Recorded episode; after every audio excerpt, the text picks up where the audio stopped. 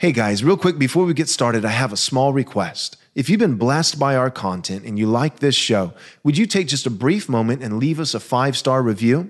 This is quite possibly the most effective thing that you can do to ensure that this content gets out to as many people as possible. Thanks. Jesus said, Man cannot live on bread alone, but from every word that proceeds from the mouth of God. You're listening to Daily Truth. There was never a moment in the life of Jesus that he was not loving the Lord his God with all his heart, with all his soul, and with all his mind. And there was not a moment in the life of Jesus where he was not fulfilling all the commandments, all the law, which means he was also loving his neighbor as himself. So in John chapter 8, when Jesus says to the Pharisees that they're children of the devil, Jesus is setting an example of what it is to love our neighbor. How do we love our neighbor? Well, at times, loving our neighbor includes telling them they're children of Satan.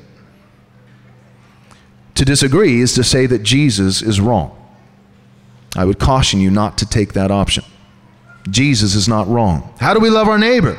John chapter 2, he fashions a whip, goes into the temple, and begins to drive out the money changers. Jesus, once again, giving us a perfect example of love for our neighbor. Loving our neighbor is not being weak. Loving our neighbor is not being soft. Joe Biden was heralded as the epitome of love for neighbor, the president of empathy. And hundreds of thousands, if not millions, will die because he is a soft man. Soft men kill more than hard men. Did you know that? Soft men kill more than hard men. Because soft men don't possess the strength to defend the vulnerable.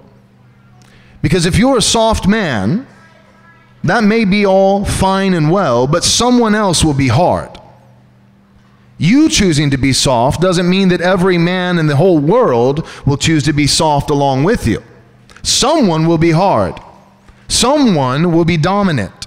Someone will be aggressive. Someone will be violent.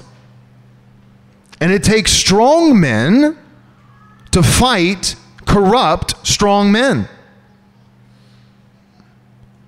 The goal is not to be soft, the goal is to be loving. And biblical love contains in it strength. Strength. Strong love. Jesus is the one who knelt down beside the woman who was caught in the midst of adultery and stopped her from being stoned by saying, You, who is without sin, be the first to cast a stone. And notice, it's the older men who go away first, and then the younger men. The older I get, the more aware I am that I'm a sinner. The older man, it doesn't, it doesn't take them quite as long to realize what Jesus is getting at, to realize that they're disqualified from judging this woman because they themselves are hypocrites and sinners too. But the point is, we see in Jesus mercy but we also see in Jesus strength. Strong men are able to be strong for the people that they love, not strong towards them. That's an abusive man. That's actually often a weak man, an effeminate man.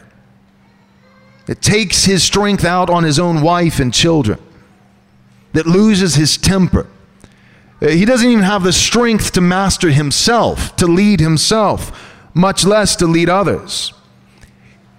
Self leadership is in the Bible. If no other place, it's in the Bible when we find the fruit of the Spirit in Galatians self control. Self control, control, another word for that would be self mastery. To master the self, to be a good and successful leader of self. Self control is not passivity. Self control is not softness or weakness. It is strength harnessed. It is strength under control, under mastery. A strong man first leads himself, controls himself, and then he's able, by the grace of God, to wield his strength not against those that he's been commissioned by God to lead and serve and love, but he's able to wield his strength not against them, but for them. Thanks so much for listening. But real quick, Before you go, do us a small favor, take a moment, and leave us a five star review if you enjoyed the show. This is undoubtedly the best way that you can help us get this biblically faithful content to as many people as possible. Thanks so much.